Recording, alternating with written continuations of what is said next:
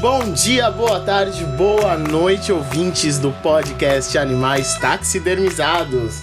Estamos aqui para o nosso oitavo episódio e hoje a gente vai falar sobre configurações e experiências familiares. Como foi que a gente cresceu, o que, que a gente entende por família, qual a família que a gente constituiu hoje, enfim. Tudo isso que envolve esse assunto que é tão delicado, mas tão importante na vida de todos nós, né? Hoje a gente tá com o Jean. Oi, Jean. Olá, pessoal. Jean Andrade por aqui, Karen do TI alegre, que adora viajar, passear, comer. Nessa quarentena ver muito filme e uma família gigantesca na Paraíba. E para mim, todo mundo é meu primo. Arrasou. Uh, a gente tá também com o Thiago. Tudo bom, Ti? Tudo bom? Beijo pra mim, família. É vocês. Fofura, gente. A gente tá com a Thaís Guabiraba também. E aí, Guabi, tudo bom? Oiê, gente, aqui é a Thaís. E, bem, família é um assunto complicado, né? Eu tenho uma família gigantesca aqui em São Paulo, mas é isso, família é aquela galera que, que tá no coração.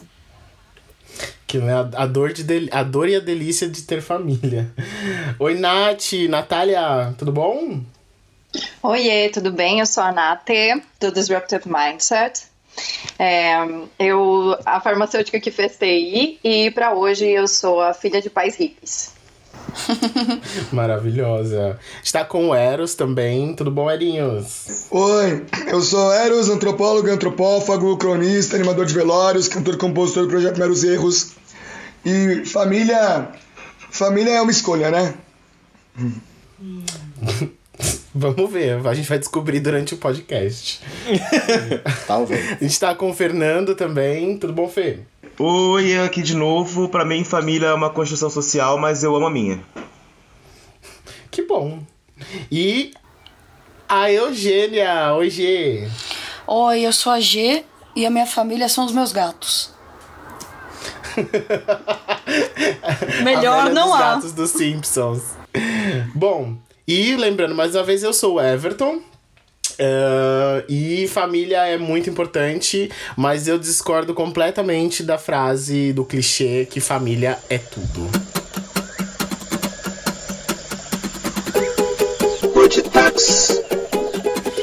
E com isso a gente vai começar aqui o nosso, a nossa discussão. Eu vou trazer algumas informações. Eu queria lembrar que assim, a gente não tá trazendo grandes estudos sociológicos, antropológicos. Ninguém aqui é um super entendido do assunto. A gente tá trazendo as nossas visões pessoais e as nossas experiências, né? Mas eu fiz alguma pesquisa para também dar uma base para nossa conversa. Dentro da minha pesquisa, famílias são agrupamentos de pessoas que estão juntos por necessidades naturais e regras sociais. E de alguma forma, famílias são encontradas na história da humanidade desde a pré-história, 10 mil anos antes de Cristo. Já tem registros de pessoas vivendo em grupo, de certa forma, como uma configuração familiar. E eu vou traçar uma rápida linha do tempo aqui sobre como as famílias uh, se desenvolveram até chegar ao que a gente conhece hoje. Lembrando que isso é também muito baseado na cultura ocidental que a gente tem né? Porque ideias de família são diferentes em cada sociedade, em cada país, em cada continente e em cada época também.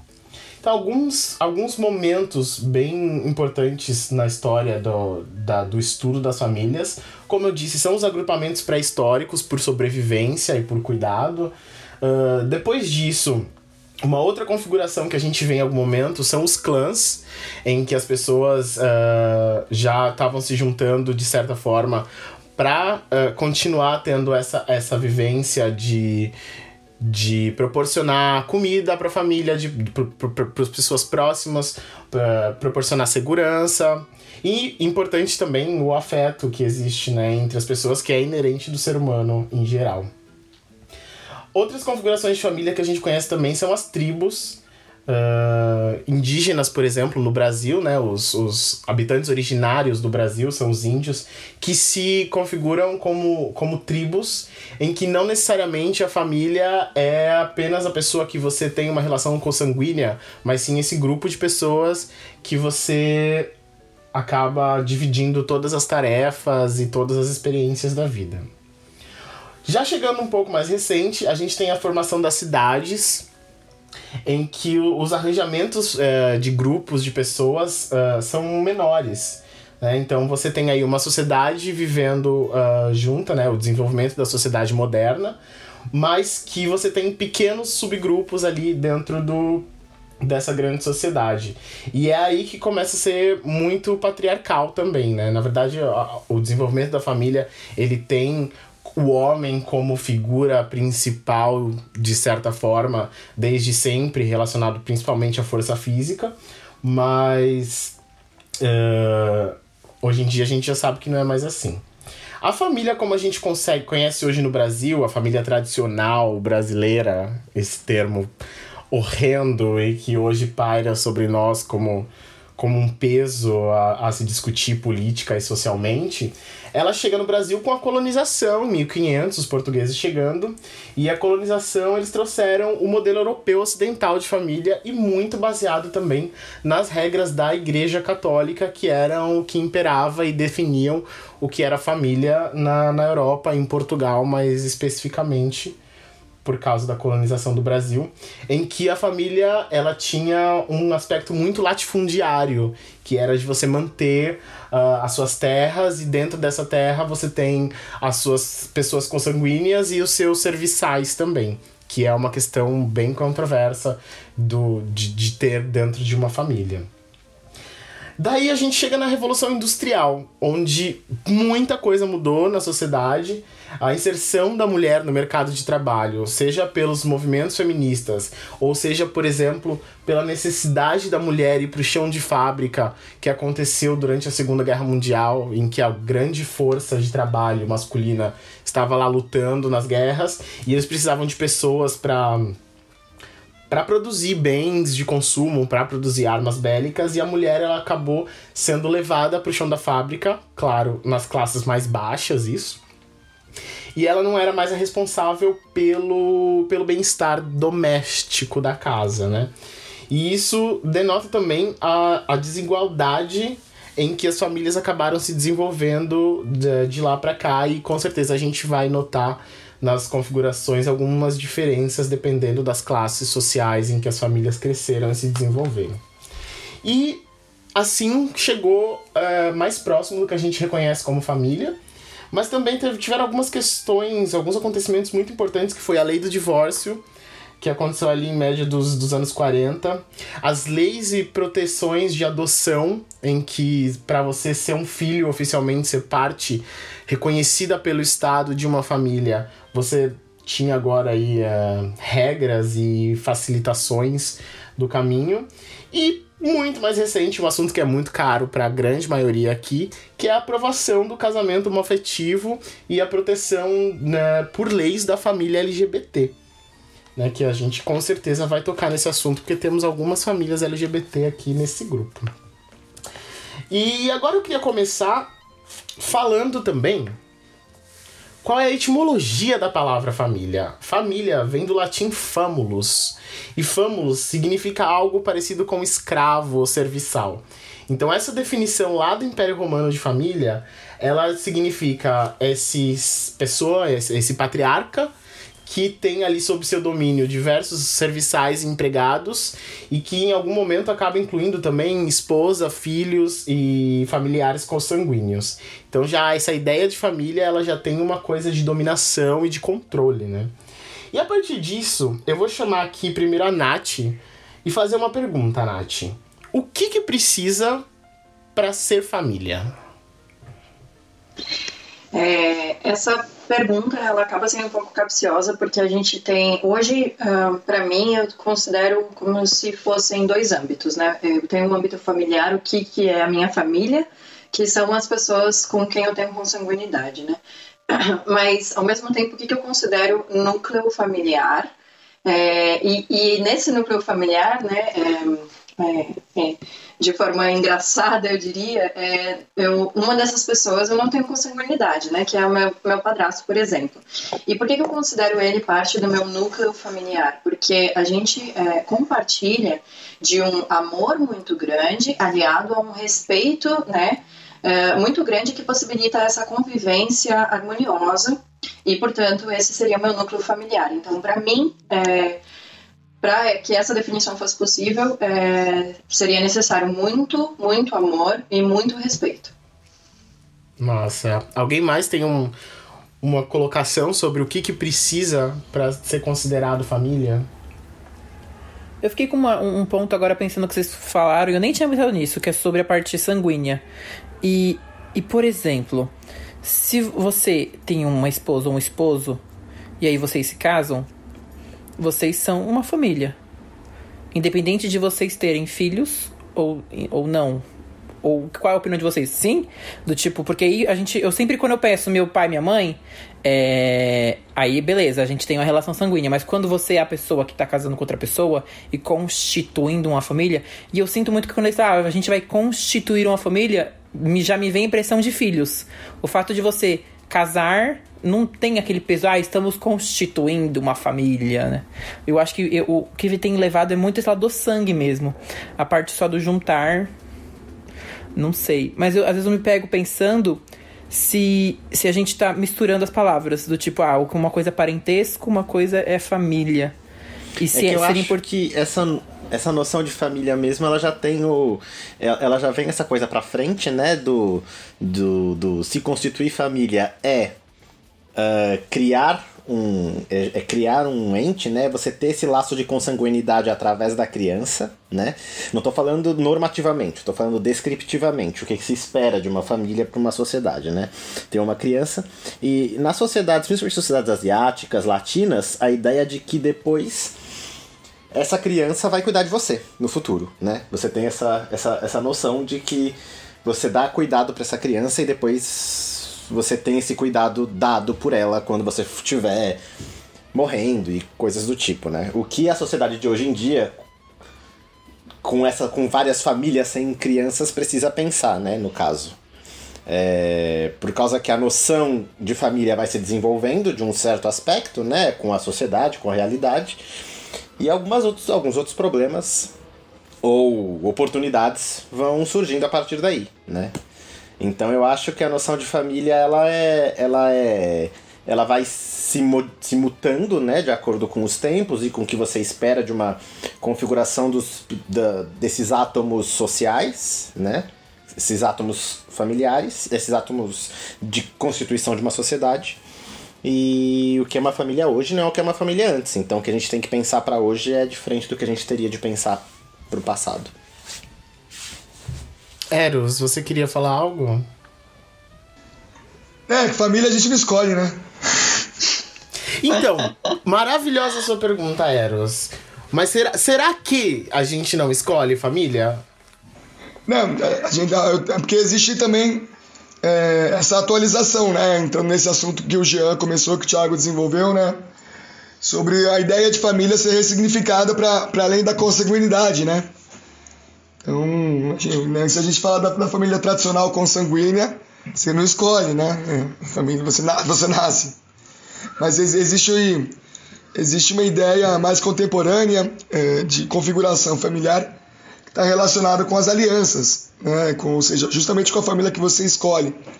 A família que, que te acolhe, né? A família das pessoas, das pessoas queer, das pessoas que, é, sei lá, a família das travestis, sabe o que eu estou dizendo? Vocês entendem o que eu quero dizer? Sim, sim. Sim, sim. Até porque se você pegar, por exemplo, na, na, na, história LGBT, inclusive tá bem em voga atualmente por causa do reality show de Vogue, né? Uh, que você vê aí que são disputas. O Vogue acontecia por disputas de pessoas de dança em que para você fazer parte dessa disputa você tinha que ser parte de algo que era chamado família, né? Então você tem ali esse acolhimento uh, de alguma forma para pessoas queers, especialmente aí algumas décadas atrás, em que era muito mais tabu você ser uma pessoa queer. em que no fim das contas você tinha o direito de, de escolher famílias e no fim acabavam se tornando famílias por convivência também, né? Não é gratuito, por exemplo, quando você é, é, toma como exemplo o, o, Lago do Aroche e as famílias LGBT.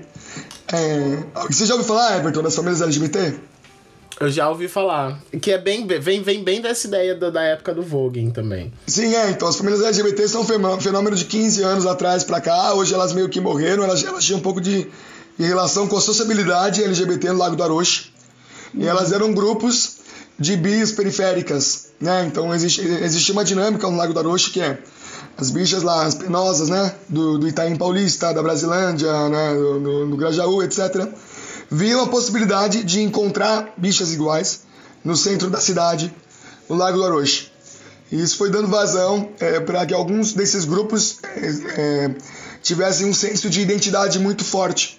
Não é nem um pouco gratuito que eles se auto-intitulassem famílias, que eles utilizassem toda uma retórica familiar, né? com um sobrenome. É, ter o pai da família, a mãe da família, às vezes a mãe era uma travesti, às vezes o pai é um gay. E aí tem os, os, os afiliados, né? Como se fossem pessoas mais velhas que podem cuidar de você Exatamente. e que aceitam esse aspecto da sua vida, sabe? Que já passaram por questões parecidas e podem te ajudar a navegar pelo mundo como, tipo, em teoria, os pais fariam. Só que num aspecto que os seus pais, seus pais de sangue não necessariamente aceitam ou conseguem lidar ou, ou sabem algo a respeito, sabe? Exatamente, Eugênia. E as, e, a, e as famílias elas tinham uma função é, de assegurar a segurança das pessoas. Assegurar é. a segurança é, é. parece estranho, mas não é. é. Ou seja, deixava com que o grupo, como um membro de uma família, fosse imune a brigar com outro grupo, mas também viajavam juntos de trem. Sabe? Sim. Do Itaim Paulista, todo mundo pro, pro Centrão, né? Então, que é um pouco a função que a família tem do cuidado mas que é esse cuidado que na família consanguínea, numa periferia majoritariamente evangélica, você não tem. Né? As pessoas não cuidam da sua sexualidade no sentido de dar dignidade para ela. Né? Então existe essa família que é uma família eletiva, entre aspas. Por isso Onde que família é escolha às vezes. Vou fazer uma pergunta é, para vocês aqui, rapidinho, sobre, sobre família. É, tem, tem uma frase que se repete muito, as pessoas falam muito, que é família para sempre, né? É, e a gente está falando aqui agora de famílias que se constituem por afinidades. Famílias que se constituem a partir do, do dessa questão LGBT e tal. Mas vocês acham, vocês acham que quando uma pessoa rompe com a sua família por, por ela ser homofóbica e etc, ela continua sendo da família? A família continua existindo? Família é para sempre para vocês? É, Ó, Fê, eu tenho um comentário aqui para fazer sobre isso que eu acho muito relevante, inclusive para pautar o resto dessa discussão. Que é o seguinte: o conceito oficial de família é um, porque família é uma coisa que é protegida pelo Estado, certo? O governo ele tem obrigações com a família e é, é oficialmente família são pessoas em que você tem um laço legal, né, para ser considerado família olhando bem pragmaticamente para isso. E a consanguinidade te, te, te fornece esse laço é, legal é, é, automaticamente, né? Você ser filho de alguém já te faz legalmente ter um laço no, é, estatal com ela, né? Exatamente. Geralmente. Você, você ter a consanguinidade, você nascer a partir de alguém, ou você ser adotado, levando em consideração que existem esse, esses outros conceitos já, né?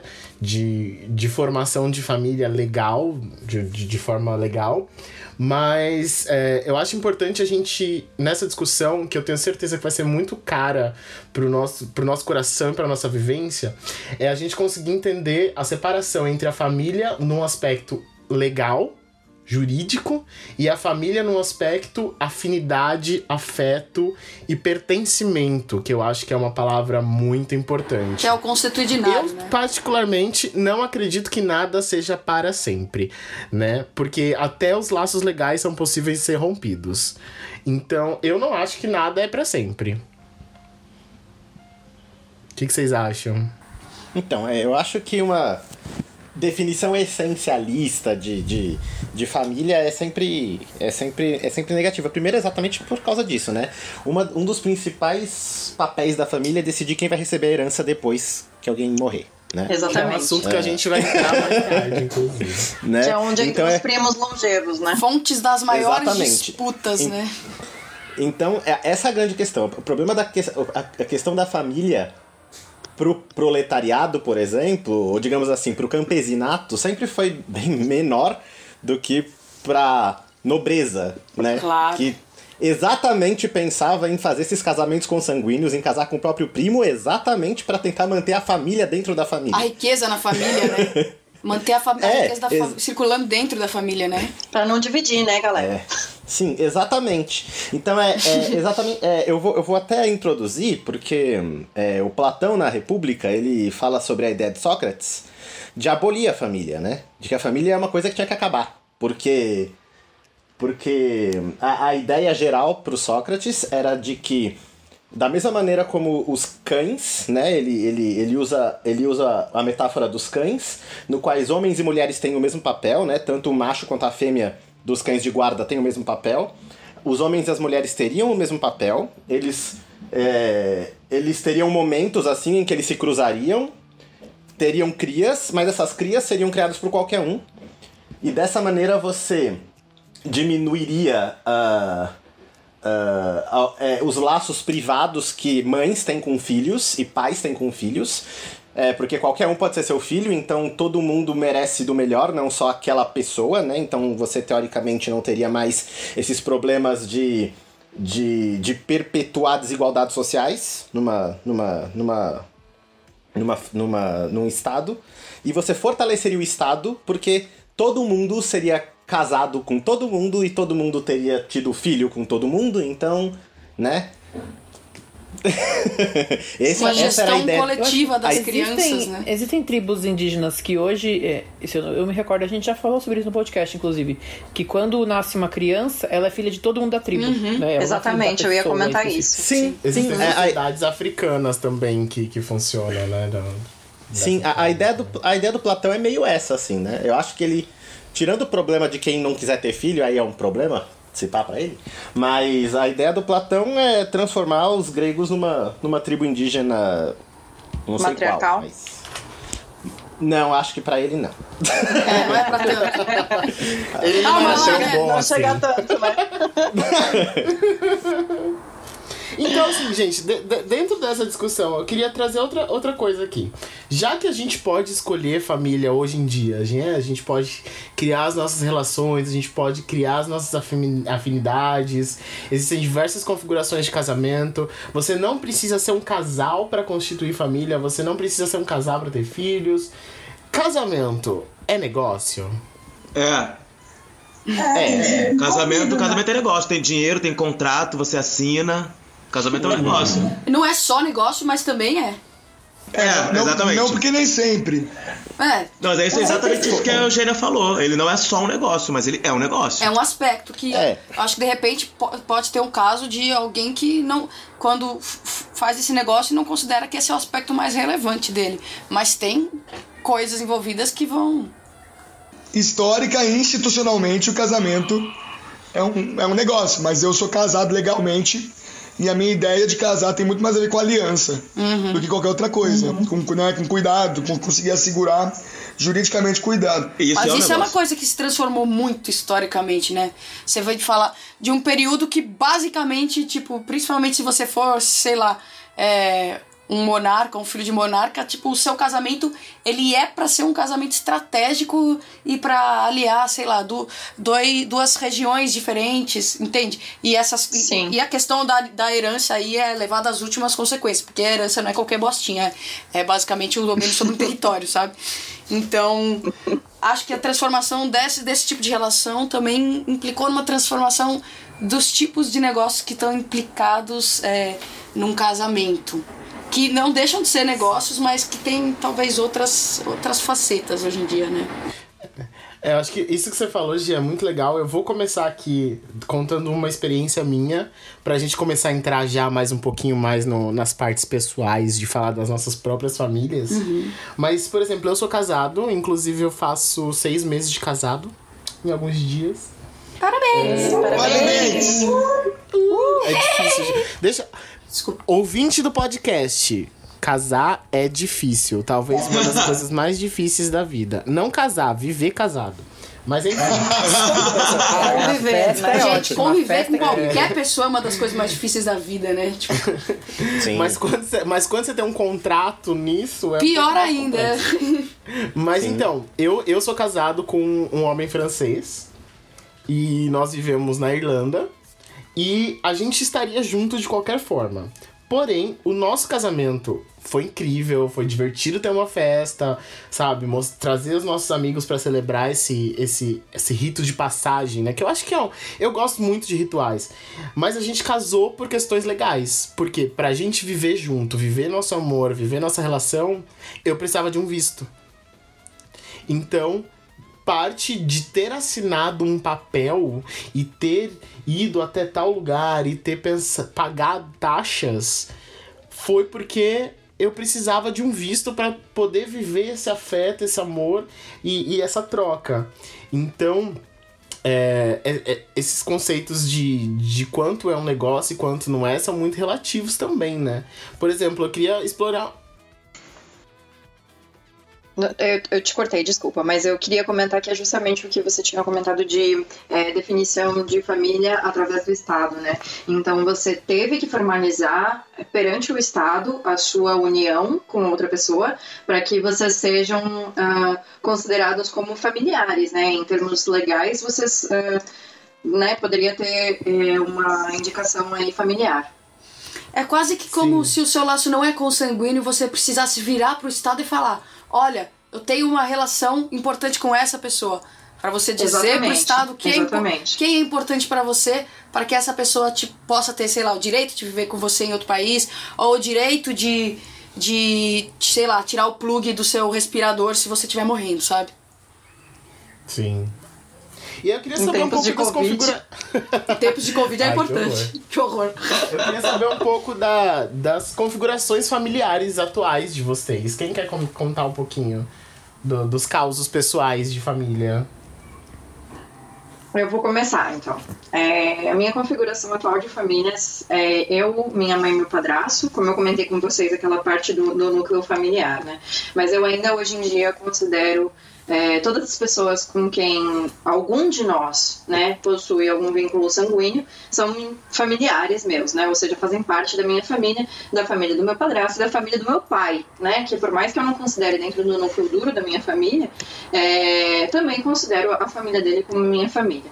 Então, existe esse vínculo puramente sanguíneo, né? Sanguíneo e de um certo afeto, mas o afeto ele acaba sendo é, consequência da consanguinidade, né? E não o contrário.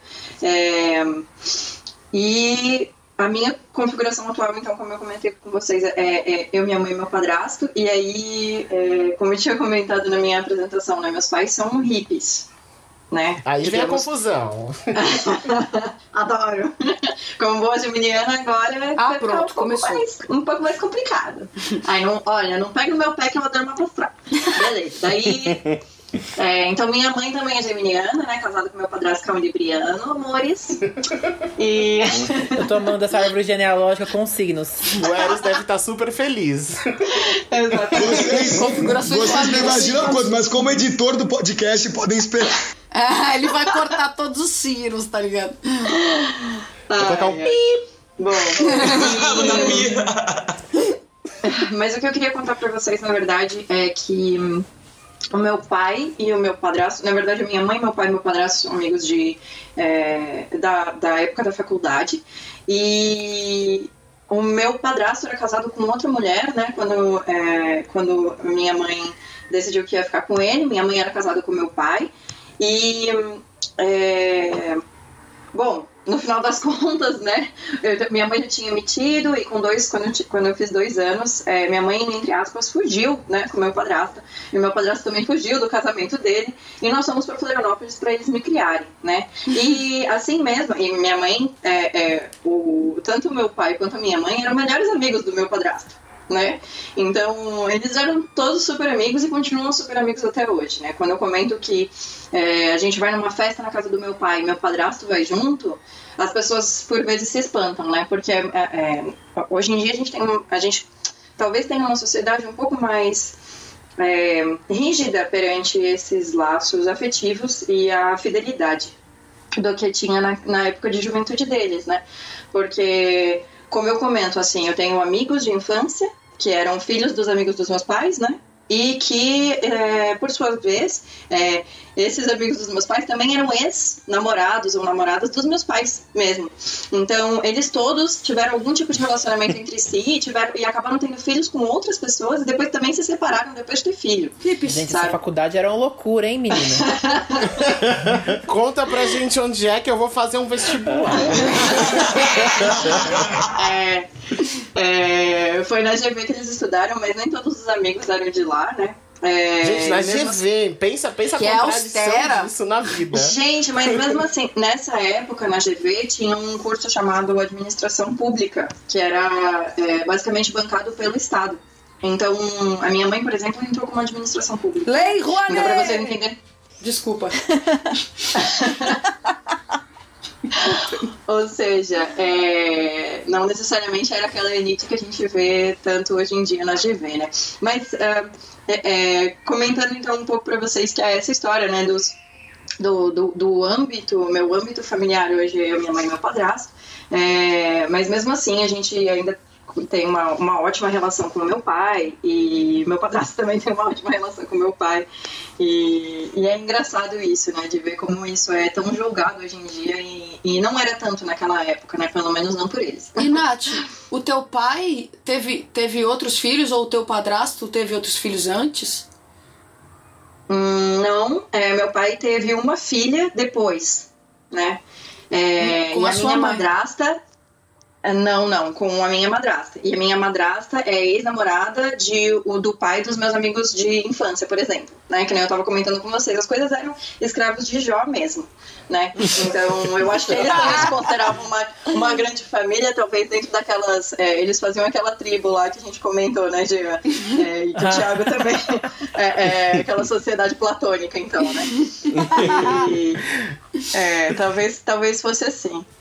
Eu queria perguntar pra Guabi. Guabi, você eu sei que tem uma, uma, uma família um pouco mais, vamos chamar de tradicional, sem o peso babaca do tradicionalismo, mas você tem uma família um pouco mais tradicional. Conta pra gente como é. Sim, meus pais estão casados há 30 anos. É, minha mãe vem de uma família onde ela tem. Minha avó teve 13 filhos, né? Sete homens e oito mulheres. Então, você imagina você conviver numa casa com outras, né, 12 pessoas que são seus irmãos, mais os seus pais. e aí, bem, os filhos. É, eu tava conversando com minha mãe antes da gente gravar o podcast, e eu descobri que minha avó teve o último filho com 45 anos, se eu não me engano, que é uma idade bem avançada, né? A medicina fala que mulher depois dos 40 não pode ter filho. É, e aí eu vivo hoje em dia com meus pais, né? Eu, saí de casa, voltei, enfim, essa parte não, não, não, não cabe tanto a, a questão do, do podcast, mas hoje em dia eu vivo com, com eles e meu irmão vive com a namorada sem ter uma relação oficializada pelo Estado, né? Mas com uma vontade de, de, de realizar. É... E essa questão, eu acho que de constituir uma família é uma, uma, uma, coisa que pesa muito. Minha mãe vira e mexe e fala: Nossa, você podia me dar um neto, né? Você podia. né, eu quero ver o meu neto crescer, pelo menos, sabe, aquele drama familiar, assim, de, tipo. Meu pai desistiu bem rápido, graças a Deus. Falei, sou viado. Ele, ai, não vou ter neto. Ele abortou o sonho. Eu acho que por ser mulher talvez tenha uma, uma, uma, facilidade, assim, né? E aí eu falo, mãe, mas como eu vou ter filho agora? Não tem condições. Ela, não, eu te ajudo a criar e não sei o quê, como se fosse uma coisa simples, assim. mas assim, é, é, é, ela, ela, ela espera que você engravide de alguém, ela só quer a criança. Ela, tipo, Exatamente. Tipo, arranja alguém aí, engravida Nazaré. e traz pra mim. Exatamente. Nazaré Tedesco. ah, essa ideia só um neto, você... ela não, não quer saber a, de onde vem, entendeu? A procedência. a procedência essa, essa ideia de que a mulher, se não tem filhos, não teve uma vida completa, né? Essa ideia ainda, infelizmente, é muito presente na, na sociedade. Você não teve a experiência da maternidade. O que será de você enquanto mulher? Não, e, aí, e, aí, vem uma, uma questão pessoal, né? Que eu, fico, eu me pergunto, nossa, vou ter uma, um filho sozinha, né? Pô, é uma questão também, né? Por que, que isso seria menor, sabe? Por que, que isso, eu, isso seria um, um peso tão, tão grande no, na questão de escolher ter ou não um filho. Acho que também é uma, é, bate um pouco dessa coisa da sociedade dizer que você só pode ter um filho se você está constituído dentro de uma família, se você tem outra pessoa com quem dividir essa responsabilidade. É bem foda isso. É, mas facilita, vezes, né? E às vezes você tem as pessoas para dividir responsabilidade e elas fogem da responsabilidade e você acaba se ferrando sozinha Sim. de novo, né? Exatamente. O peso... Mas essas pessoas não precisam ser um parceiro ou uma parceira, sabe? As pessoas podem Sim. fazer parte da- de cuidar do seu filho, de, sei lá, sendo uma amiga, uma vizinha. Inclusive, Sendo vó. pergunta pras mães solteiras Que nem a sua mãe é tá isso aí. aí. Sendo vó. Exatamente. Nossa, Quanto- tanto quanto- de vó alguém, que criaram Alguém neto. aqui foi criado por vó? Ah, né, Eu fui gente? também Eu criada um, por um vó. pouco, né? É, também. Eu também. Eu só ia acrescentar uma coisa que eu tava lendo esses dias e, e tava uma questão assim falando que filho não é presente pra homem, né? Era uma postagem falando mulheres, filho não é um presente. Tipo, porque as mulheres ficam, ah, eu queria ter dado mais um filho pro meu marido, né? Ai, não consegui engravidar de novo. Tipo, você coloca uma criança no mundo e muitas vezes você cria sozinha, né? Então, E, e é louco que é como se a responsabilidade de, de, de. Ai, eu não consegui dar um filho pro meu marido. Como se ele não tivesse nenhuma contribuição nesse processo. Você vai, você vai gerar partenogênese, é. um filho sozinho pra ela. Vai se esforçar, eu me Aliás, muito aqui, eu faço um feto. Aliás, ter uma criança é a pior coisa pro meio ambiente, de acordo com as pesquisas aí da OMS. Pro meio De, ambiente. de acordo com estudos mostram. Eu adoro essas colocações do Thiago. eu, que- eu queria só Hashtag citar a. Patufu e dizer que a- você traz a comida, mas a panela é dela.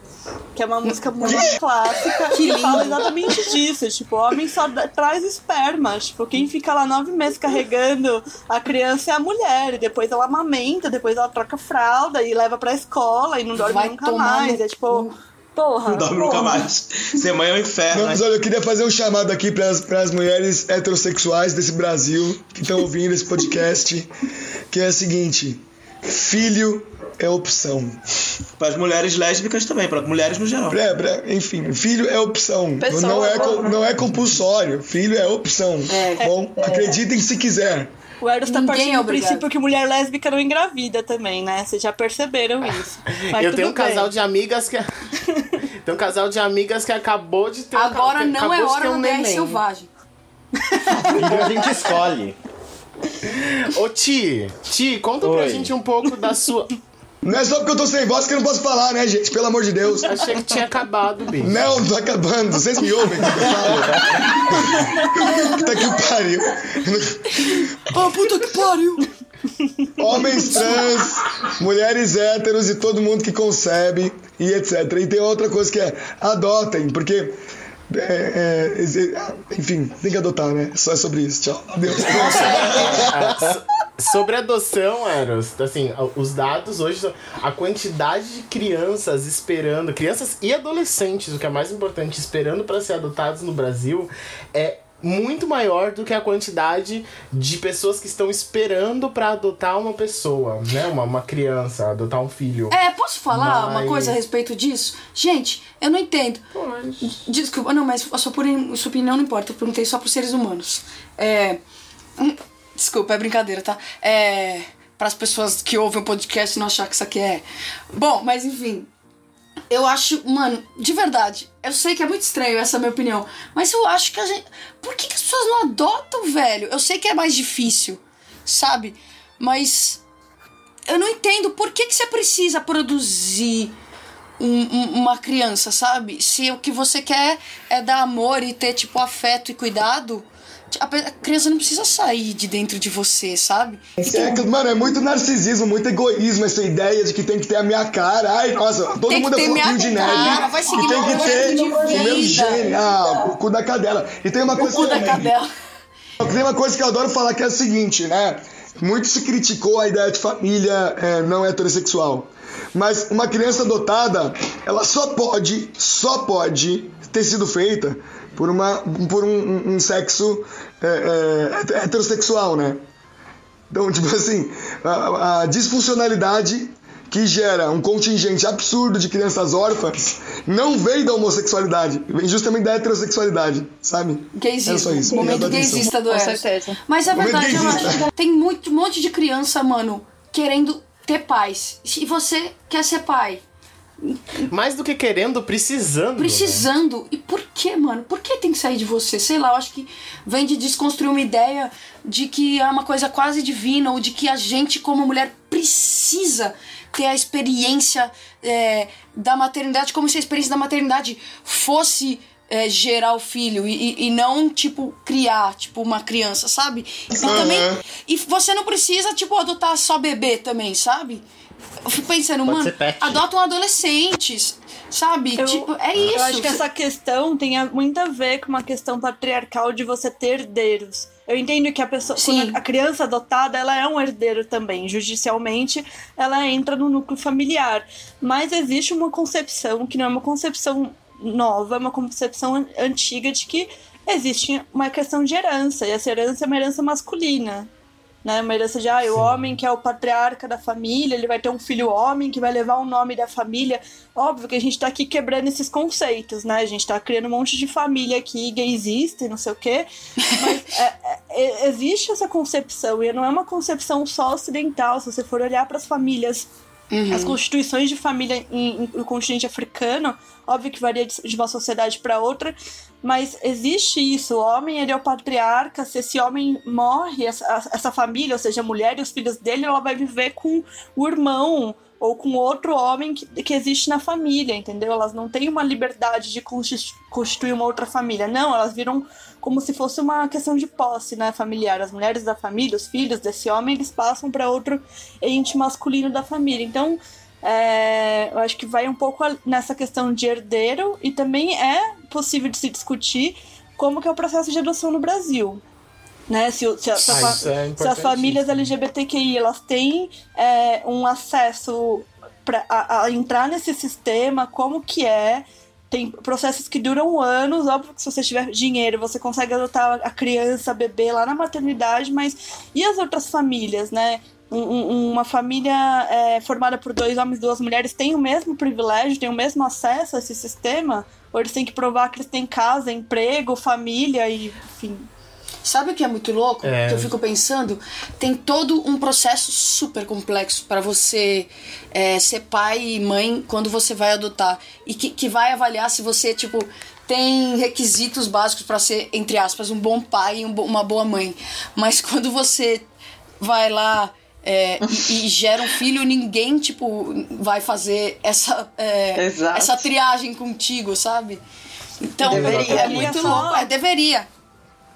Eu queria contar De só de, uma, de um projeto que tem acontecido aqui em São Paulo, é, por parte de, de, uma, de um curso de assistência de, de serviço social, que é de uma ideia de você apadrinhar a criança antes de você adotar. Então você cria uma relação A minha com a chefe criança. adotou uma criança dessa forma. Olha Ah, que então legal. Você, você tem uma relação com a criança ali de afeto, né? Porque você é, vira o padrinho ou a madrinha, você vai ter um contato com a criança, conhecer a criança antes de levar a criança para um ambiente da sua casa.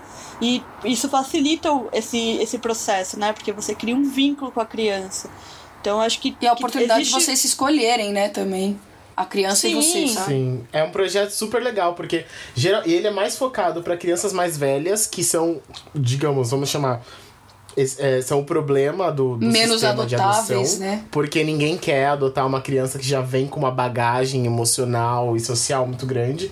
Então você é padrinha e aí a partir de tanto momento você começa a poder levar para casa para dormir no fim de semana e, né, e tornando esse conceito até o momento em que se realiza a adoção de fato dessas crianças mais velhas.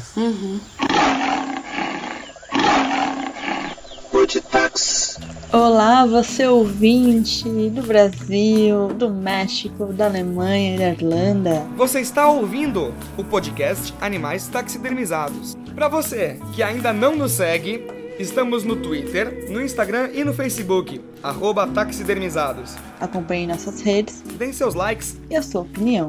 Você também pode nos ouvir em outras plataformas como Deezer, Apple Podcast, TuneIn, Google Podcast, SoundCloud, YouTube e Anchor. Dúvidas? Nos escreva em animaistaxidermizados.gmail.com Mandem suas cartas de amor, os seus beijos, as suas interrogações e tudo mais que você sentir vontade de nos dizer. Estamos aqui para te ouvir. Podcast Animais, Animais Taxidermizados.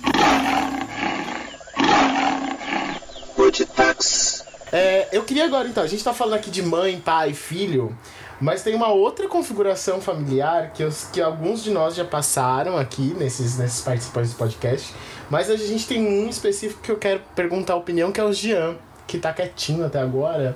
Jean, morar sozinho constitui família? Você se considera Ai. uma família de uma pessoa? Olha, eu acho que não, na minha opinião. Por quê?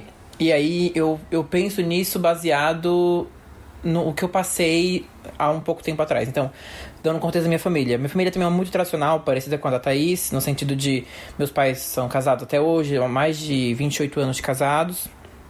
E eu tenho um irmão, meu pai e minha mãe vieram da Paraíba.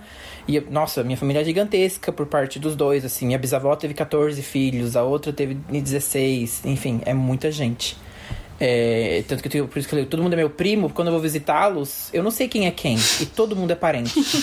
tanto que lá existe um, um sítio, que eles chamam de sítio dos carneiros, que é tipo, tem a cidade, né? Que tem a igreja e a rua asfaltada. E todo mundo mora. Minha, todo mundo não, né? A minha família, morava mais afastada, que era num sítio que chamava Sítio dos Carneiros. E, tipo, todo mundo tem o mesmo sobrenome, que é Carneiro. Tanto que meus pais casaram sem mudar o nome, porque eles já tinham o mesmo sobrenome. Ah, meu Deus. De, de alguma forma, ali todo mundo é parente, de algum jeito. Em Tanto meus, meus, meus, Vocês popularam um vilarejo. Mas a sua mãe e o seu pai, a sua mãe e o seu pai eram de alguma forma parentes, não? Não próxima que a gente saiba. Meus bisavós eram primos de primeiro grau. Minha mãe e meu pai, eles tinham o mesmo sobrenome. Então, em algum momento, eles já foram parentes lá atrás. Oh, God. É, mas em algum momento, próximo, todos assim. nós já fomos parentes lá é. atrás, não é mesmo? Beijo Adão, beijo Eva. Então. É... Ai, malditos é... Mas aí o que, o que aconteceu recentemente que eu, eu senti o peso da família. Porque eu sempre tentei desconstruir essa questão também e tal. E aí, por exemplo, teve uma época que eu tava mudando de casa, quando eu morava no apartamento, eu dividia com um amigo meu. E aí eu, também tava pensando sobre isso, que eu acho que é um fato que eu vou trazer pra gente falar sobre depois. Por que, que a gente tem a necessidade de, quando uma pessoa é muito amigo seu, você falar, ah, é como se fosse família? Tipo, por que, que a gente precisa associar isso? Por que, que não pode ser um amigo muito bom e apenas? E, e, e a gente criar palavras novas para definir as coisas. E do tipo, ah. É, é, então também, exato, não, tipo, eu, então, eu não sei, sabe? Eu acho que é uma provocação que a gente pode fazer, mas enfim. Eu morava com ele e aí o nosso apartamento foi roubado e aí a gente precisava dar um jeito de, de sair de lá. Então ele achou um lugar para morar, só que era um kitnet e eu ia ter que ficar em algum lugar. Eu falei, putz, é, na hora eu falei, não, tudo bem, pode ir. Eu volto pra casa dos meus pais. E aí eu me senti muito tipo assim, vou voltar. E depois eu fiquei pensando, né? Analisando. Falei, nossa, tipo, eu nem pensei, eu nem pedi. Foi, tipo, uma decisão que eu tomei automática porque eu falei, é óbvio que eles vão me acolher. E, tipo, realmente, eles me acolheram e tal. E também é um privilégio muito grande meu, porque mesmo sendo uma pessoa LGBT, meus pais é, não me expulsaram de casa e tal. A gente, a gente tem uma questão até hoje, ainda não é tudo bem resolvidinho ali nos pormenores. Mas eu sinto que eu posso confiar nisso, sabe? Nossa, se eu tô com um problema, tipo, não tenho é, onde ficar, eu posso contar com meus pais. Eu, e, só que eu, eu sinto que hoje as relações humanas, com a relação a amigos, também estão proporciona, proporcionando isso. Então, eu tenho amigos meus que eu posso falar, nossa, se eu tô na rua e eu não tenho para onde ir, eu tenho, eu tenho quem contar. Nossa, eu, tô com, eu não tenho como comprar comida. Eu tenho uma pessoa que se eu falar, não, se eu falar com essa pessoa, ela vai me ajudar. Eu não preciso, tipo, sei lá, ficar na, na porta da Praça da Sé pedindo para alguém me dar comida. Eu posso confiar em alguma pessoa que eu sei que sabe, eu deposito muito mais essa questão da família como confiança de alguém com quem eu posso contar do que com relação a, sei lá, laços sanguíneos. E isso que foi o que eu senti com meus pais. Quando eu falei, nossa, isso, tipo, sente, sabe, nossa família. É o momento que eu precisar de ajuda, eu sei que eles vão estar ali pra me amparar. Eu pedindo ou não, eles vão oferecer ajuda. E, e, e é por isso que eu acho que hoje, morando sozinho, tipo, isso não. Eu não sinto que eu. eu só eu, eu sou. Eu posso ser uma família para outras pessoas, talvez. Do tipo. Porque se alguém for falar comigo, e aí como um amigo, ele pode contar comigo, posso receber alguém e afins. E eu recebo para fazer, tipo, almoço, jantar, mas eu não, eu não sinto a, a configuração de família porque eu não confio em uma pessoa que tá dentro da minha casa, eu moro sozinho. Eu confio em mim mesmo, né? Então por isso que para mim não é família, porque tem essa relação de confiança para configurar a família para mim. Cara, é muito curioso, porque eu já morei com amigos, né? E eu Teve uma época que eu morei com uma, uma sapatão e, e, uma bicha. Uma bicha que veio do interior de São Paulo, que era, tipo, muito perdida na cidade de São Paulo, tinha acabado de chegar. Eu sou a sapatão, meio, tá, gente? É, a sapatão é, é a Maria Eugênia, E, e, enfim, eu levei a Eugênia pra morar na minha casa e levei esse, esse nosso amigo e definitivamente a gente, eu não posso dizer que a gente era uma coisa que não uma família, enquanto a gente morou junto, por, por conta de toda essa coisa do cuida, cuidado mútuo, gestão é, da, da, da, vida, gestão, enfim, da, dos afetos e etc. E deu tão certo que depois de dois anos a gente queria matar uns aos outros. Acho que não tem traço que define melhor o convívio compulsório e familiar de que você querer matar as pessoas com as quais é, você, você, mora. Você, mora. mora. Porque, se, é. porque a gente vivia num treliche, né? enfim, num espaço diminuto para é, três pessoas, né? E tal. Então, acho que era, era, um traço muito marcante, que era família, não era outra coisa, que a gente queria é, assassinar uns aos outros. Mas tinha um pouco essa coisa, tinha lésbica, sair da, tava de saco cheio da mãe, saiu de casa, o menino não tinha onde ficar, foi acolhido por pessoas queer numa outra cidade. Né? Então assim, foi uma aliança, né? E, enfim. Sim. Sim. Uma aliança é, queer. Era só, era, era só, é, uma aliança queer, era só pra comentar o negócio que a gente tá falando, né? Não era só isso.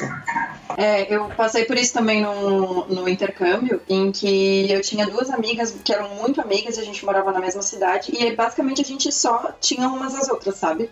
E a gente se chamava de mãe, uma pra outra. Então era mãe pra lá e mãe pra cá. Então cada uma era mãe da outra, sabe? No sentido de que a gente ia cuidar uma da outra não, não importasse o que, ocorre, o, o que fosse ocorrer, sabe? Porque a gente só tinha elas mesmas. Sério, é muito.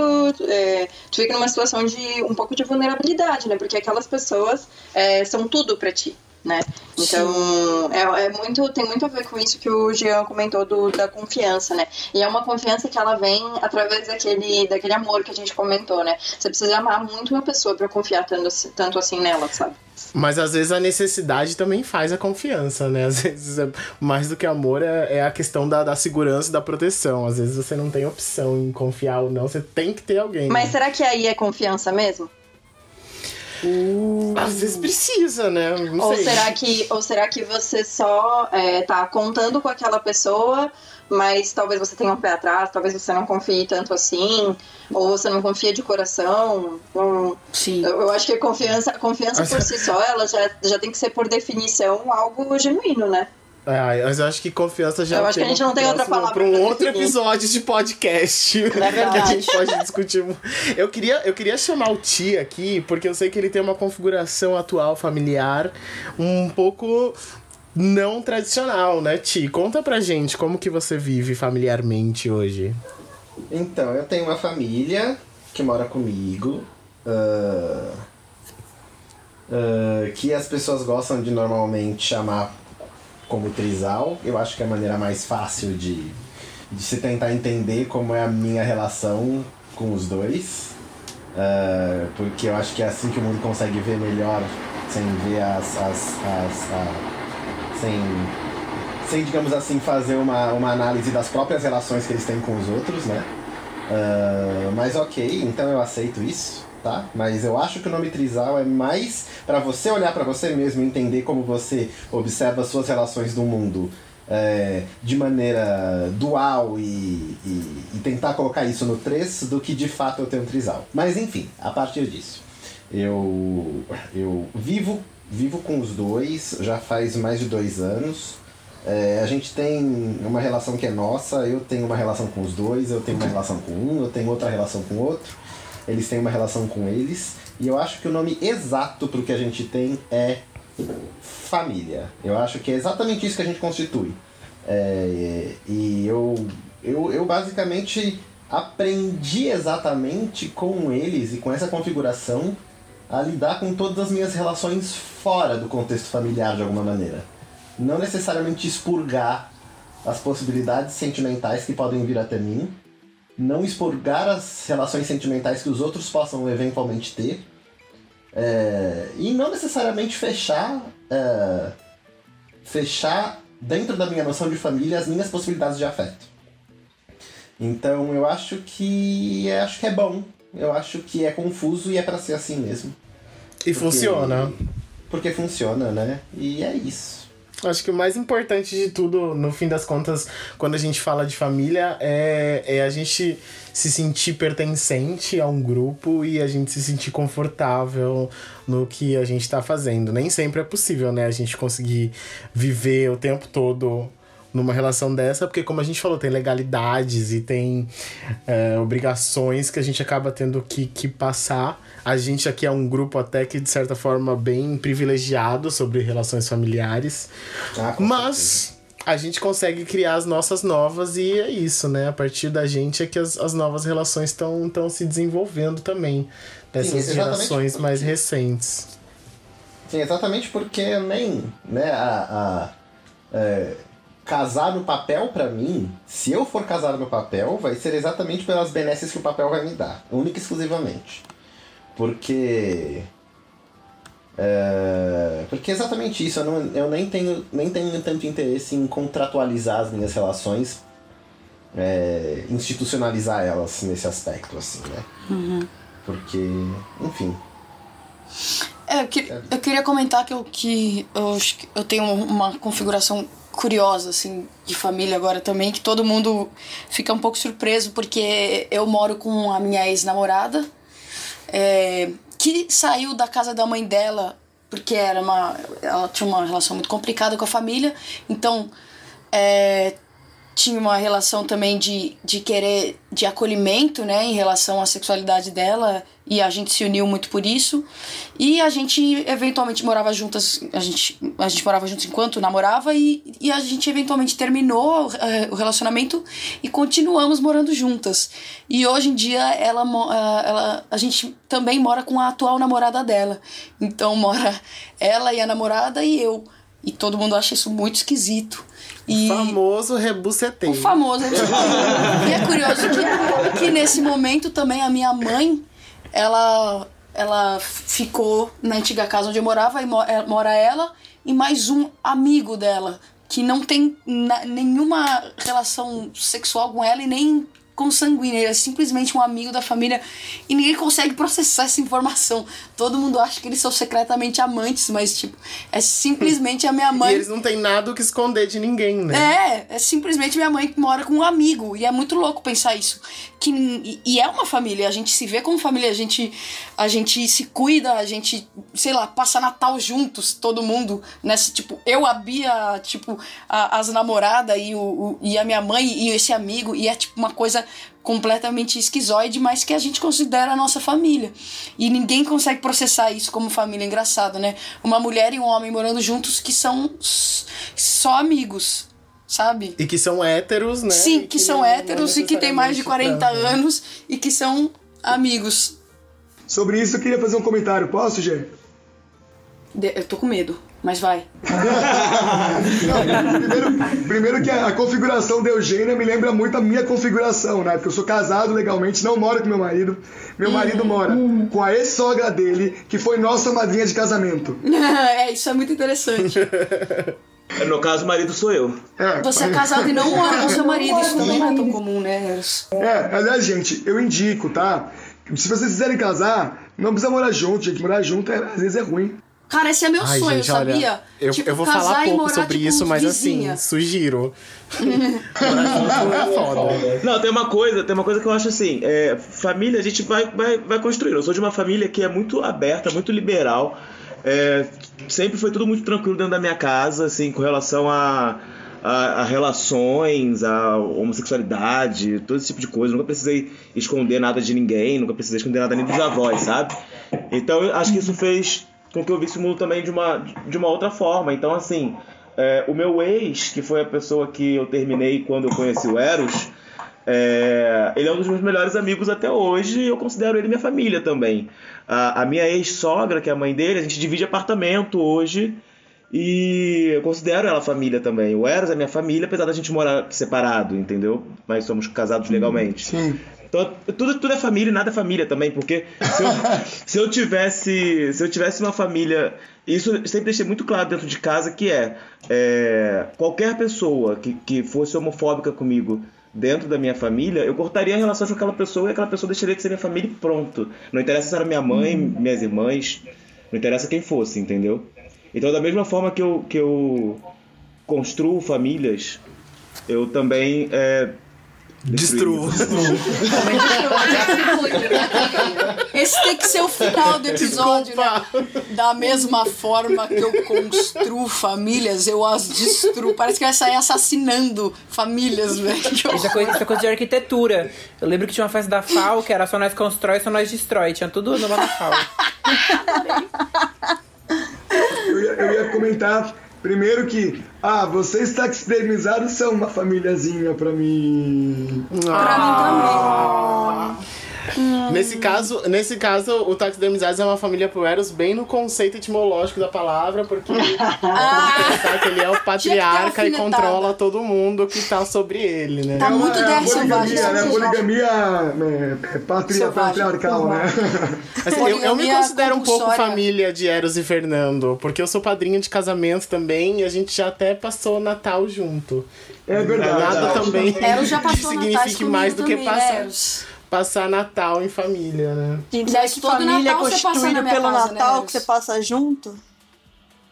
Tem vários natais que eu passo na casa da Maria Eugênia, porque eu amo a família dela. E eu sei também que se qualquer, acontecer qualquer bosta na minha vida, eu, vou entrar na família da Maria Eugênia. Claro, você sabe que é um lugar que você pode, sei lá, sal- salvaguardar, tá ligado? E é, eu vou lá à vontade. Esse negócio de Natal que o Everton falou, é isso é tão marcador de família que eu levei até a minha ex-sogra pra um Natal na casa do Everton. Na, na casa do, do, do Com a minha família. paraense. Eu, eu tava morando no Brasil ainda, tava toda a minha família, minha mãe, pai, tia, tio, irmão, primos, Fernando Eros e a, a ex-sogra de Fernando, que é a família que constitui o mesmo apartamento com ele. Essa do ex, da, da ex-sogra do Fernando é fantástica. Mas a ex-sogra do Fernando é uma grande amiga minha também. Ela, pra mim, ela é família também. Mas é, antes, antes do, do Everton encaminhar os, os finalmente, né? Eu ia comentar que uma coisa que é a importância das representações de é, sobre família, né? E, e, e familiaridades, entre aspas. Uma coisa que me, me ocorreu, porque hoje eu tava falando sobre a aliança da, da, mãe, da mãe dela com um amigo dela, né? E aí eu gosto muito de um filme, de mencionar um filme que ele é um filme que te parece muito inofensivo, mas que tem uma história linda se você entra no, no, no pormenor, que é o seguinte, eu vou falar o filme, só a Thaís sabe, mas quero que vocês adivinhem que filme que é. Que é um filme sobre eh, um, enfim, uma tragédia familiar, que enfim, a, a mulher eh, é morta né, e, e- e os filhos é, dela são todos mortos, mas aí sobrevive um, fio, um filho desse acidente e ele tem uma discapacidade. Marley e eu. Não, calma, deixa eu terminar. Ele tem uma discapacidade, ele tem um problema é, físico. É o Bambi? Quê? É o Bambi? Não. Desculpa. Eu sinto que é uma animação da Disney, não sei porquê, eu sinto. Eu acho que é Tarzan, hein? É Tarzan. Oh meu Deus do céu. Acaba sobrando esse filho, que é o único que sobrou do relacionamento com um pai que fica super protetor. Ele vira um pai super protetor e cuida demais. E acontece um drama, o filho se perde. E, o filho se perde e o pai fica desesperado. E, e é muito. É procurando É Nemo! muito bonito. Procurando Nemo. é. É muito bonito porque o pai fica desesperado atrás do filho. E essa não é a narrativa que se conhece. A Isso é realmente, é muito Né? bonito. É um pai superprotetor que vai atrás de um filho que tem uma discapacidade e no caminho esse menino se encontra com uma, uma moça que, que tem uma doença mental. Né? Ele tem uma, uma, uma, inaptidão física e ela tem uma inaptidão mental, ela é amnésica. Ela, dessa, dessa aliança, ou seja, eles se aliam né, nesse percurso, nessa, nesse périplo, para sobreviverem juntos. E aí, enfim, o final é, o final é, é o de sempre, né? O pai encontra finalmente e ela começa a fazer parte da família. é uma puta história bonitinha de família. É linda. Tanto que existe uma sequência que é Procurando Dory, que é justamente quando essa, essa moça que tem esse problema mental se perde. Né? E aí a busca é, é, né, agora né, é, é por, por uma aliança, não tem nada de consanguinidade. Você vai ficar chamando a peixa de moça mesmo. Porque a gente vai gravar como se fosse normal. A moça é um peixe azul. Bom, gente. Eu achava que a história infantil. Se vocês Hoje tinham é- a esperança de ver Procurando Nemo, acabou porque ele já contou a história inteira. Nossa, você procurando Nemo é de, sei lá, depois que eu ouvi 2005. falar sobre essa história toda, porque ficou lindo, pra mim ficou lindo. É. Hã? O Ex foi embora. É, Ô, Jean, é, eu queria saber o que você tem pra falar sobre criação, assim, né? Porque tem muita coisa de a gente usar família de criação, ou de quem criou. Porque muitas Sim, vezes com os sim. pais que trabalham, quem acaba criando, educando, é ou a avó, Exatamente. ou uma tia, ou até o próprio Estado, que hoje em dia, né, divide muito as responsabilidades de criação e educação com os pais, as escolas e as creches. O que, que você tem pra dizer? Sim, então, o meu caso foi exatamente esse. Meus pais vieram. Na verdade, meu pai veio pra São Paulo primeiro e ficou eu e minha mãe na Paraíba. Meu pai arranjou um emprego, arranjou um lugar pra gente ficar. E aí depois eu e minha mãe viemos pra cá. Aí ficamos nós três na nossa casa, né? Na verdade, a gente morava com um parente de favor ainda. Que fazia, era uma família grande. Aí depois a gente migrou pra uma outra casa e morava meu pai e minha mãe, somente. Só que minha mãe tava procurando emprego tal, ela arranjou um trabalho e eu era muito pequeno. Então ela pediu pra vir uma tia minha da Paraíba pra ajudar a me criar. Então aí, aí começou a morar eu, minha mãe, meu pai e minha tia. E minha tia criava pra que minha mãe pudesse trabalhar fora. E, do tipo, sei lá, sabe? É, porque é, é, eu achei isso muito complexo, essa questão da. Ah, por que, que minha mãe, ou por exemplo, meu pai, um deles tinha que abdicar pra poder ter a grana, enfim. E quanto que isso valeria a pena se você pensar no custo da pessoa também vir de de lá pra cá. Mas eu sou muito grato, então minha tia, essa minha tia também, eu, eu chamo ela de tia mãe.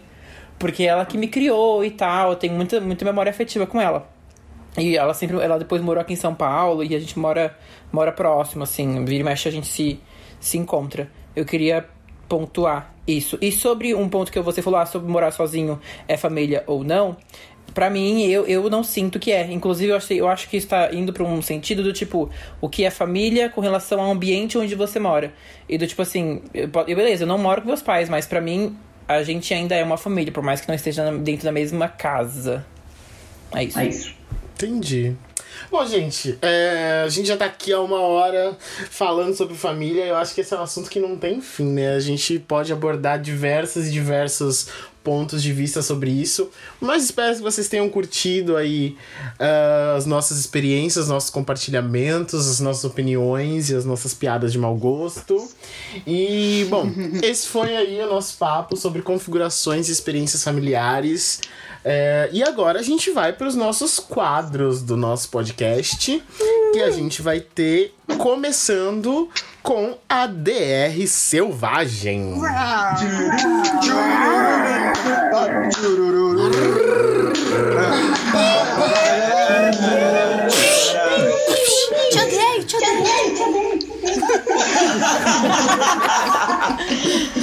E os barulhos de arma, gente, não teve? Pou! A gente é muito Eu ruim nisso. fiz, eu fiz, mas é que é, é, É que eu uso silenciador. É que a gente é, é anti, anti-armas. Desculpa. a minha é de arma de água.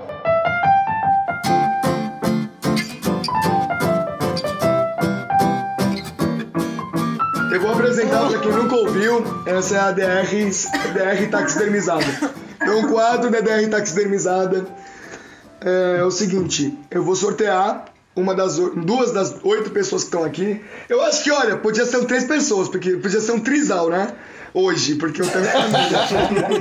Então eu vou, eu vou sortear três pessoas pra terem uma, uma DR selvagem, beleza? Tem sete pessoas aqui, não é? São oito, aqui são duas. Então. Então, São oito, só aceita. São, são, são sete IPs, mas aqui tem duas pessoas. São seis IPs. Não, são seis IPs e aí tem duas pessoas, mas foda-se, vai. Não, são sete. É que você não tá se vendo, G. é verdade. Beijo a Deus. Já começou Nossa, eu pensei, eu pensei exatamente igual Eugênia. Pronto, Eu tava vendo exatamente igual a Eugênia aqui. Passou o quadro, próximo. Gente, autoconhecimento, vocês têm que se ver. Bom, as, as pessoas que vão DRA serão as seguintes três pessoas: Nate, Guabi e Thiago. Olha, Bem, tá Natália, fácil pra mim, né? Mas qual que é o tema? O que eles ano, falar ué? que a Nath acha que Não, pode sério. mesmo sumir, assim, sem dar notícias nem nada. E ela chega desse, desse jeito, assim, tipo, oi, gente. Tipo, Ah, mas eu também não sou obrigada a ficar aguentando vocês aí falar, ainda mais o Thiago falando aí de Platão. Meu, você sempre vem com essas historinhas aí, você tá achando o quê? ó, Tem que diminuir um pouco. ninguém É, é- mais. é melhor eu diminuir, diminuir um pouco o tom, falar, sei lá, de. de, de, De lá, Big Brother, Felipe Neto. meu. Felipe É, Neto, claro. talvez. Aí vocês entendem melhor, é mais fácil. É, beleza. Você tá dizendo que a gente não Tranquilo. entende o que você fala, né? Porque você é homem. É óbvio, óbvio, óbvio que é uma coisa Morte ao assim. pênis, inclusive. Morte ao pênis. Eu acho que a discussão mas, termina é. aqui, né? Também. Ah, mas é foda isso também, mano. E o meu pênis necrosou e vocês não tem nenhum pingo de, de, de bom senso em falar, em perguntar pra mim como é que é, como é que eu tô. Pinto? Isso aqui é família, Você falou né? pinto? Meu, meu pinto necrosou. É isso mesmo, vocês falaram morte ao pênis, isso aconteceu. Tá vendo? Agora você não tem vergonha, não? Não tem vergonha? Ai, pelo É menos tá isso. vendo? É ótimo brigar com você, porque pelo menos agora eu não preciso ficar procurando palavrinha no dicionário. É foda, viu? Não é foda ficar conversando com vocês dois, com você e com, o- com o Eras, aliás, que não tá nesse quadro, mas queria que tivesse. Vou invocar nessa DR aqui o Eros. Vocês se merecem. Obrigado. Gente, gente, gente, calma. Vamos, vamos respirar um pouquinho. Eu vou aqui ser, colocar panos quentes nessa discussão. Eu acho assim, importante vocês colocarem o sentimento pra fora. Mas enfim, vamos deixar pra resolver isso em família. Os nossos ouvintes não precisam mais desse tema. Acho que a gente pode ir pro próximo quadro agora, que é o Roletax, já conhecido por todos os nossos ouvintes.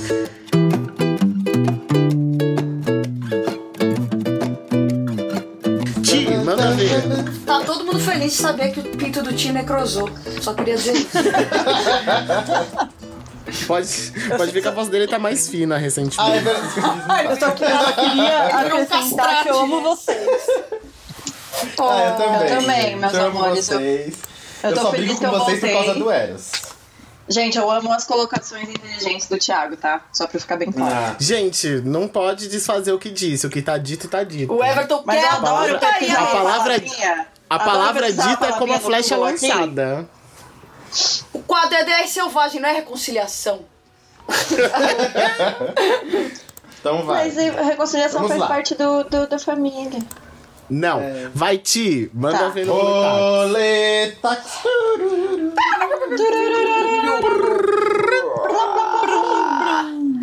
Lá. Família, a nossa junta toda Palavras foram sorteadas e. Ah! São próximas: norueguês, depressão e sombra. Oi? Ah, gente, Ai, mas essa é pronto, muito aí, né, fácil. você tirou que são próximas. Hoje, achei- São! Eu Os noruegueses. Quando eu, quando eu Os penso em noruegueses- norueguês. Quando eu penso em norueguês, eu penso. gente. Ele só tem depressão porque não tem sol, tem sombra só. É isso, é muito óbvio. Nem dá pra fazer uma ligação Tá porque as pronta três são demais muito, daí. muito claras. Isso é Ó, praticamente vai, um próxima. projeto de pesquisa acadêmica. É, essa daqui é melhor. Bola. Rabisco, axila e maca. Yes! Senhor.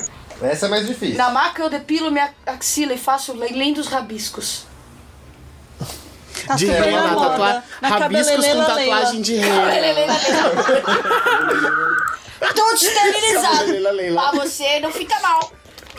Temos macas, cabelos, Rabisco. axilas, riscos, macas e cabelos e axilas nos riscos e nas macas.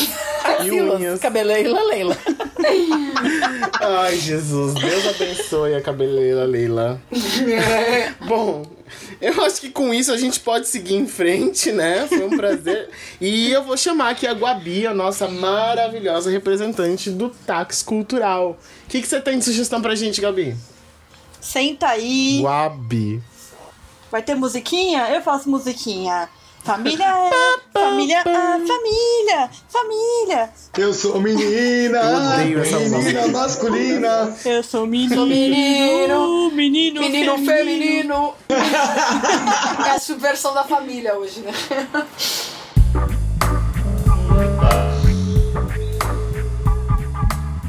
Bem, anota aí, pega um papel, pega uma caneta e anota essas dicas maravilhosas que a gente tem hoje para indicar. Eu vou fazer um gancho em uma coisa que foi comentada no meio do episódio, que foram das famílias do Arouche. É, foi produzido um material chamado Arouche, uma fotobiografia pelo coletivo Transverso, que é uma é, uma coleção de fotografias que foram realizadas junto com essas famílias que moram na região, né, que, que frequentam e moram na região do Aroucho. Acho que vale muito a pena para conhecer, né, olhar a cara dessas pessoas, quem que são, quem que são essas famílias é, e acho que também instituir esse, esse lugar da família. Continuando na parte de literatura, eu queria indicar o livro do Walter Hugo Mãe, O Filho de Mil Homens, e o livro da Buck Emecheta, As Alegrias da Maternidade. Não se iludam com o título. É, não se fala necessariamente sobre alegrias da maternidade, é uma história é, bem tocante que retrata muito essa questão é, patriarcal no, em, em, sociedades é, em África. Então, para quem quiser conhecer um pouquinho mais, é, leiam. É, na parte de cinema, eu vou retomar aqui o Procurando Nemo e Procurando Dory. É, eles têm uma diferença de 13 anos na produção do primeiro filme para o segundo. Então, é bem, acho que bem interessante a gente ver essa concepção de família é, no universo Disney, né? Que é um universo que geralmente não fala muito de questões fora do comum. É, queria indicar Pequena Miss Sunshine, de 2006. Eu Matei Minha Mãe, de Xavier Dolan, produzido em 2009. Capitão Fantástico, de 2016. Como Nossos Pais, de 2017. Minhas Mães e Meu Pai, de 2010, e Que Horas Ela Volta, de 2015. É, a gente tem diversas séries que trabalham também a questão de família. A gente selecionou algumas que é, são um pouco inusitadas, né? Começando com Modern Family, que tem uma, diversas concepções de família diferente. É, os Simpsons, que, bem, nossa, uma família bem amada e, e bem polêmica também. E Família Dinossauro. É, e a gente queria indicar uma homenagem aqui ao nosso colega Ibrahim, que hoje infelizmente não pôde estar com a gente, é, que são os contos do Ibrahim no Medium, Medium acho que fala, né? Medium, é, que é o arroba Ibrahim Freitas, e indicar um especificamente que é o Mário e Gilson. Ele, os, os textos do Ibra no, no Medium fala bastante da desconstrução e decadência dos modelos de família, ressignificações desses modelos e fala de uma sensibilidade muito bonita. E eu vou fazer aqui uma divulgação patrocinada, que é o lançamento do, das músicas Buraco da Agulha e Pista de Bailar do Meros Erros. Encerro aqui o nosso Uhul. táxi cultural. Nos vemos no próximo episódio.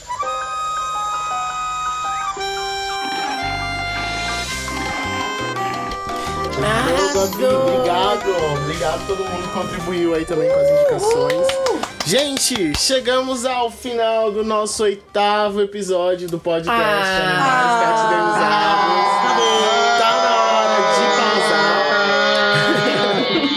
Essa grande família que vivemos. É, Obrigada por terem aguentado até agora. Queria agradecer muito aí a presença de todos, mandar um beijo incrível para os nossos ouvintes por todo mundo, Brasil, Alemanha, Irlanda, Portugal, Espanha, Estados Unidos e onde mais você estiver, a gente gosta muito de vocês. Interaja com a gente nas do, redes Estados sociais. Unidos não muito. Bom, tá bom, então. Interaja é... com a gente, pelo amor de Deus, eu nunca te pedi nada.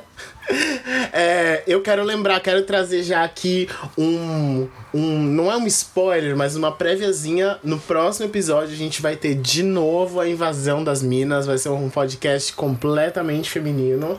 Eu que essas maravilhosas menina, vão trazer a voz delas pra gente. As, as meninas femininas, mas nem tanto. Menino feminino. E, enfim, gente, Muito obrigado. Um beijo, Jean. Beijo, Ti. Beijo, Guabi, Nate, Eros, Fernandinho, G. Beijo. Aqui é o Everton terminando mais um episódio. E até o próximo podcast. Beijo, um beijo também para o Diego Godinho, que é o nosso produtor executivo. E é isso, tem que mencionar o Diego. Beijos! Eu vou tomar um tacacá. Arrasou, gente. Pode parar de gravar? Vamos, vamos pausar. Vamos dar um pausão. Ó, gente, pelo amor de Satanás, me enviem isso agora. Não pode dar problema, vamos rezar. Tá bom. Pra não dar problema no áudio de ninguém. Amor, fecha isso aqui e me envia agora pro e-mail.